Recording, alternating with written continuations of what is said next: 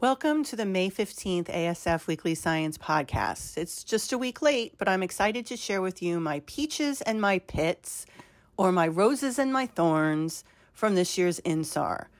There were more peaches than pits. The pits are actually areas of research that I think are obviously important but don't get studied enough. And I also hope you all had a nice Mother's Day. If you're the mother of a child, a pet, a daughter, or maybe none of the above, you deserve a mimosa. Or if you took the time to honor a mother who is no longer alive in your life, Mother's Day itself can be the peaches and the pits, if you know what I mean. You guys will be able to see videos of the plenary sessions for INSAR online the week of June 5th, so I don't want to ruin those for you. But the first day was a plenary by Wendy Chung, who is leading Spark, that big autism database you've heard so much about. She's going to be doing it from her new job as chief of the Department of Pediatrics at Boston Children's Hospital. Don't worry, she's still going to be running Spark, although it will still continue to be funded by the Simons Foundation. In the big scheme, this is good news, as now she has some opportunities at Boston Children's Hospital to work with new partners. It's a win win for everyone. She explained how Spark works and how they're really starting to describe, with the largest database ever, the multitude of conditions that are autism. It was a great introduction to the meeting, the first presentation on the first day, because the theme across the meeting was that autism does not mean the same thing for every person. For some, it's an identity, for some, it's a condition, and others, it's a disorder. It doesn't mean that anyone's right or wrong. It doesn't mean that there's one for everyone. I also want to add the meeting was held in a convention center. So if there are people listening to this podcast who are there that I did not see, give me a holler. I'm sorry about that. I can count the number of people I didn't see but wish I had on both hands, and I know you were there. The second plenary went international. Gauri Divan from Sangath, India, talked about implementing a parent mediated intervention in India. With 1.4 billion people, there are plenty of people to work in India. They do not have a human resources problem, as she mentioned. So they put community care workers to work. Well, there are a lot of workers, there are actually very few experts in autism. So training multiple people on an autism intervention was the first foremost hurdle to pass. They tried to do this by one expert showing a group of people a potential solution.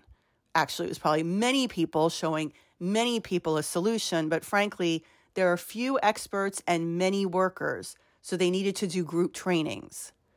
The care workers were trained to help manage behaviors and improve learning at home. It was child led and it was responsive to the child's needs. My thought was if they can do it in India, it can be done anywhere. I won't spoil the presentation, you can go ahead and watch it.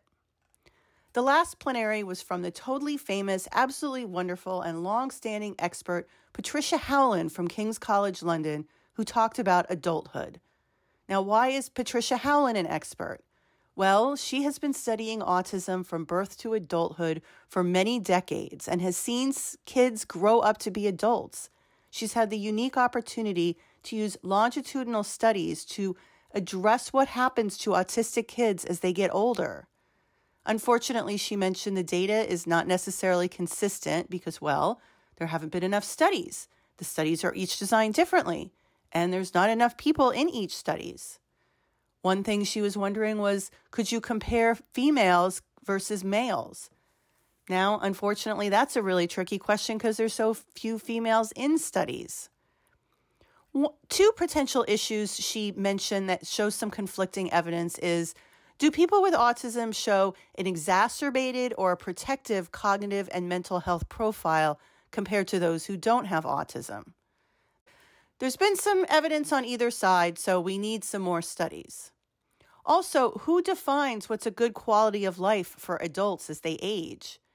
And for whom, or is that whom? I mean, having gainful employment may be important to some people, but having two friends or participating in one activity outside the home may be a good quality of life for someone else. We need more precise quality of life determinations. But she had all sorts of good questions that needed to be answered. I will say that basic biology and science took a back seat this year. There were some talks about genetics, but they were mostly about problems in studying genetics.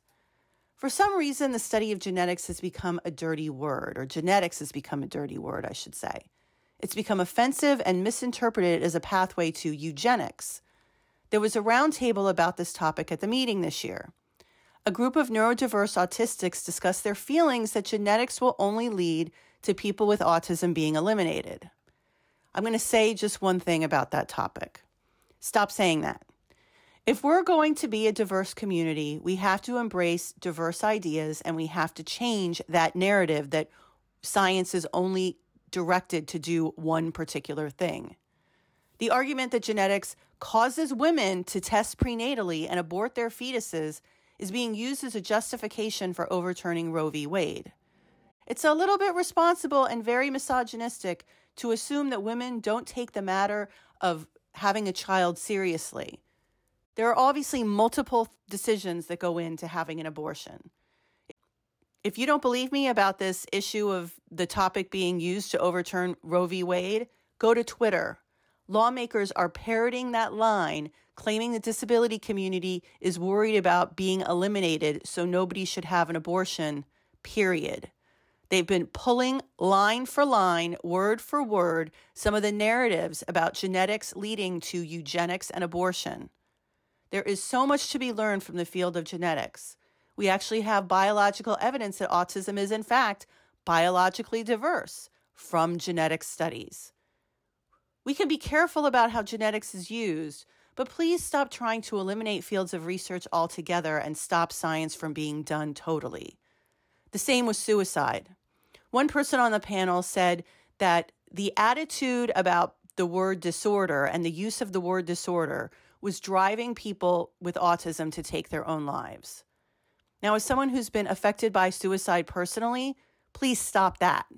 We need to address suicide in the autism community. The way we need to do that is to understand it, not blame it on one thing. Otherwise, all the other things won't be addressed. And people will think that suicide is due to one thing and not multifactorial and not complex.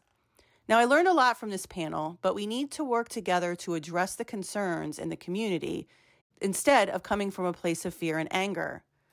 My fear is that the community of autistic people that are against genetic research feel that they're speaking for the entire community, not parents, not clinicians, not other people themselves, but this small group of autistic people who don't want genetics research to be done.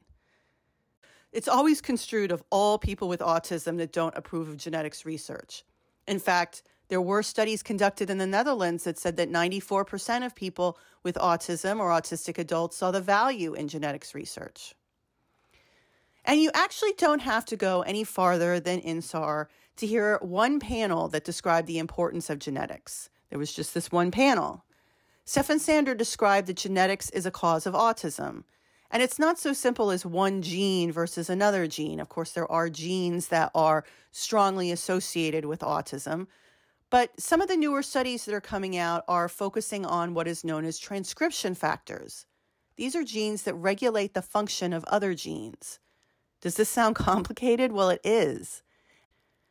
And that's why it's unlikely that there's going to be a prenatal genetic test for autism for most cases of autism. Transcription factor expression, as he describes, ebbs and flows during prenatal times. Different ones are found on different cell types. One thing they have in common is they bind to the promoter region of a gene, turning on and turning off gene expression at different times during prenatal development. Gene expression itself changes during prenatal development. They can determine cell fate, and when you turn them on and off, they might cause cell death and then an increase in glia cells, which may explain some of the molecular processes in autism. These studies show us how genes affect the overall phenotype and the developmental course of autism from conception. There are, yes, genes which are called rare syndromic forms of autism, and I'll talk about those later, and how people are understanding those rare genetic forms of autism. But for the most part, the genes involved in autism are so many in such a combination that really looking at a prenatal test is really, really far away. And one thing that people are always wondering about is girls. And one way you can understand girls with autism or assigned females at birth with autism is looking at genetics. Multiple studies are now supporting the female protective effect with both a higher burden of rare genes and common genes associated with autism in autistic females, and also non diagnosed family members like mothers and sisters. So I've reported on this before, but these results and these findings also include a new South Korean study, which has replicated other studies, which include samples from around the world. So now this isn't just based on culture, it isn't just based on diagnosis, it's based on biology. Females may be better able to tolerate known genetic muta- mutations. They're more resilient. Hell, I could have told you females are more resilient. But another session also focused on not just the biology, but the female profile in behavior. We don't really know if there is one or not, but people are looking at it. Girls with autism are diagnosed later and tend to have a lower IQ. But one group of girls or boys, for that matter, hasn't really been studied and can tell us a lot about why females are diagnosed less often. This is a smallish group that either showed concerns early in life but then didn't meet autism criteria at school age, or they met au- autism criteria in toddlerhood but then kind of dropped the diagnosis in adulthood or in adolescence. They just didn't meet that diagnostic threshold anymore. They just seem to teeter around that line of autism, no autism. It seems as though females who no longer met diagnosis at school age had more problems in peer relationships than boys. Those that missed the early diagnosis early on, but then had a diagnosis later, had better language and less pronounced autism features. Those females that did have a clear autism diagnosis showed poor language ability. So, when we talk about the female protective effect, this may be part of it. This means we need to do a better job diagnosing, supporting females, and especially understanding language and lang- social communication in those females. But maybe the importance of genetics research is not being clear, or it's being misunderstood as an all or nothing, or that there's some misinterpretation that research is against people with autism. It's not up to the autism community to change their minds. It's up to the research community. And that includes the community of autistic researchers to show that not everything is black and white and that things include a broad range of perspectives so that science benefits the larger community. How do we work with the autistic community and the autistic researcher community to conduct science that's important, but at the same time communicates the importance of the science? The key is to un- ensure that the community is involved from the very beginning. An advocate led a panel that talked about what should be done and not done in genetics research using a UK study called Spectrum 10K as an example. After backlash and concerns about the study design and the principal investigators, this study went back to the drawing board and did something really important. They created and documented a new process, which they shared at INSAR, about how to co create a research study using the autistic, autistic community and ensure that the research will help that autistic community. Not just the community that believes in genetics research, but the community that's fearful of it. Well, how do you do that? God, everybody wants to know that. Well, the person that led the consultation on it shared what she learned. While there's no specific recipe, including autistic, the autistic community in studies should be a mandate and should be based on the following principles. First, trustworthiness. Everything should be transparent, clear, and balanced. It should also be autistic led and based on community priorities, broad community priorities, diverse community priorities, and not just the loudest voices on Twitter. There should also be a diversity of voices from the autistic community, and the method should be accessible. For the record, there should be optimality in the balance of online meetings and in person meetings. In person meetings are great, but some people just can't leave the house, or it takes a long time to get to meetings, or they just flat out get anxious, so they don't go. Accessibility means physical and language accommodations like type to text. Finally, you need to make sure that as the result of your research, something gets done as a part of this process and not just talked about. Things should be in a easy to read format. I want to thank the speaker for her tips because I'm going to start using them from now on. Autistic people also need to get paid for their time. I don't have an answer about how to do this all the time, but this is exactly what the ASF accelerator mechanism is designed to do. If we can speed up the course of research by including autistic researchers in a consultation ahead of time, do it. Apply for some money to pay autistic adults to come to meetings or even just hold a meeting within the community. That's what the accelerator mechanism is for. Finally, I'd like to share some information about a great panel that I went to. I was actually on as a discussant, but I'm not biased. A lot of people said this panel was fantastic, and I didn't really do anything about the content. That was all the speakers. And that's a shout out to Carol Wilkinson at Boston Children's for putting it together. It was titled Breaking Down Barriers to Research for Children with Genetic Disorders, Intellectual Disability, or Communication Challenges. The goal of the session was to share what different research groups were doing to improve participation in research and ensure families were able to complete the assessments needed to help their children. Intellectual disability and a lack of spoken language is problematic for many reasons, and these individuals are often left out of research studies, making those findings not even applicable to the entire spectrum of those affected with an autism diagnosis. The chair, Carol Wilkinson, again from Boston Children's Hospital, used a Swiss cheese analogy in terms of recruitment and retention and research. So, if you think about a block of Swiss cheese, can you go from one side to the other in just one hole? Probably not. So, first, they may get through a hole with the issue of behavioral assessments, but then they're not able to co- complete the biological assays. So then the hole has ended. Or they can't even get to the biological assessments or the behavioral assays first, so they're blocked from even entering a study. Or the biological assessments can be done, but then they col- can't collect IQ. It's constantly like a stop and start, a stop and start of different places where people can enter, but then they can't com- continue. So, what did the participants in this panel learn? First, be flexible. Some kids have challenging behaviors, most of them have sensory issues you can't use the same exact protocol with every kid. Also, because people are so intellectually disabled, you can't administer the tests in the usual way.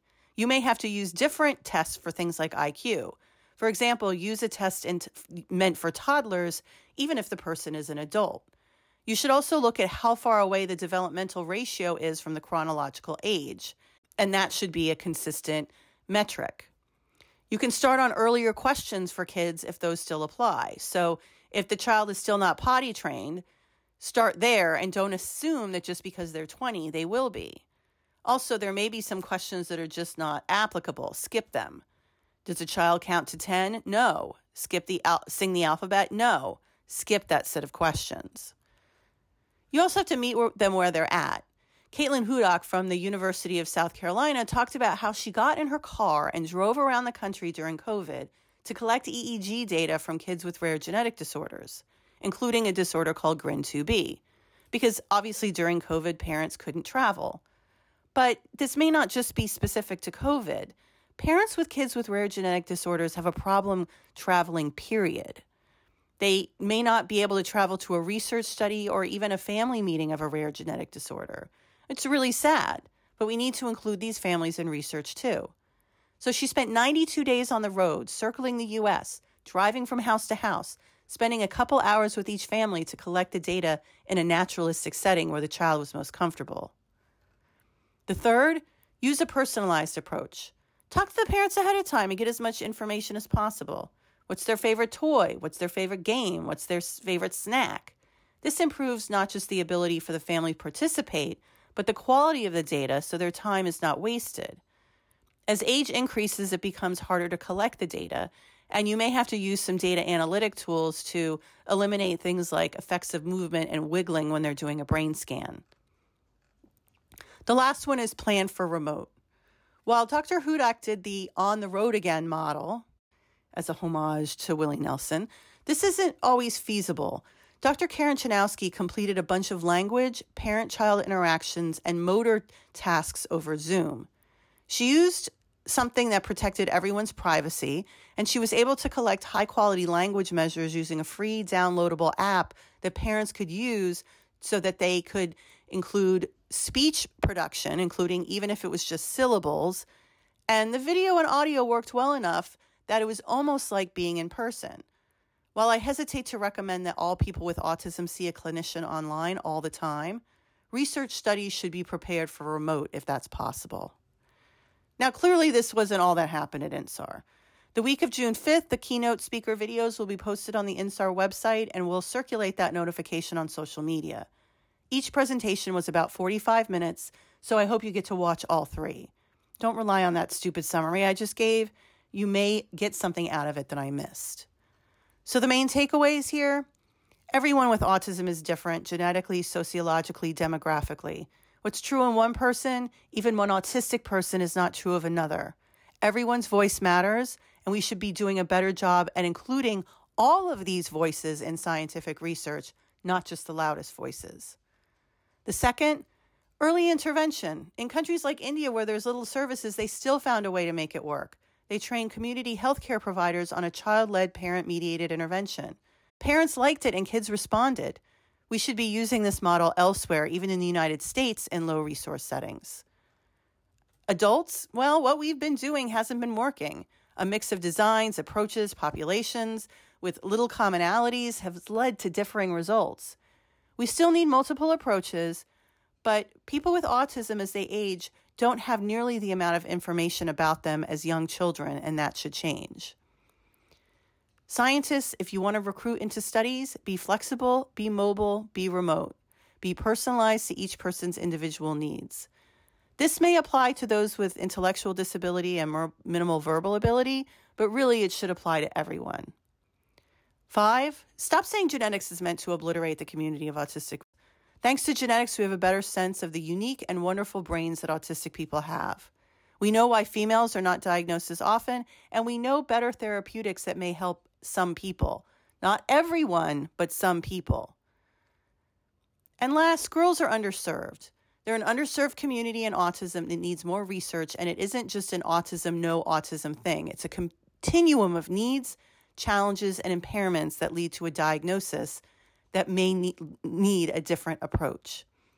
Thank you for listening this week. And again, please pay attention to the June 5th release of the plenary sessions. I think you're really going to enjoy them.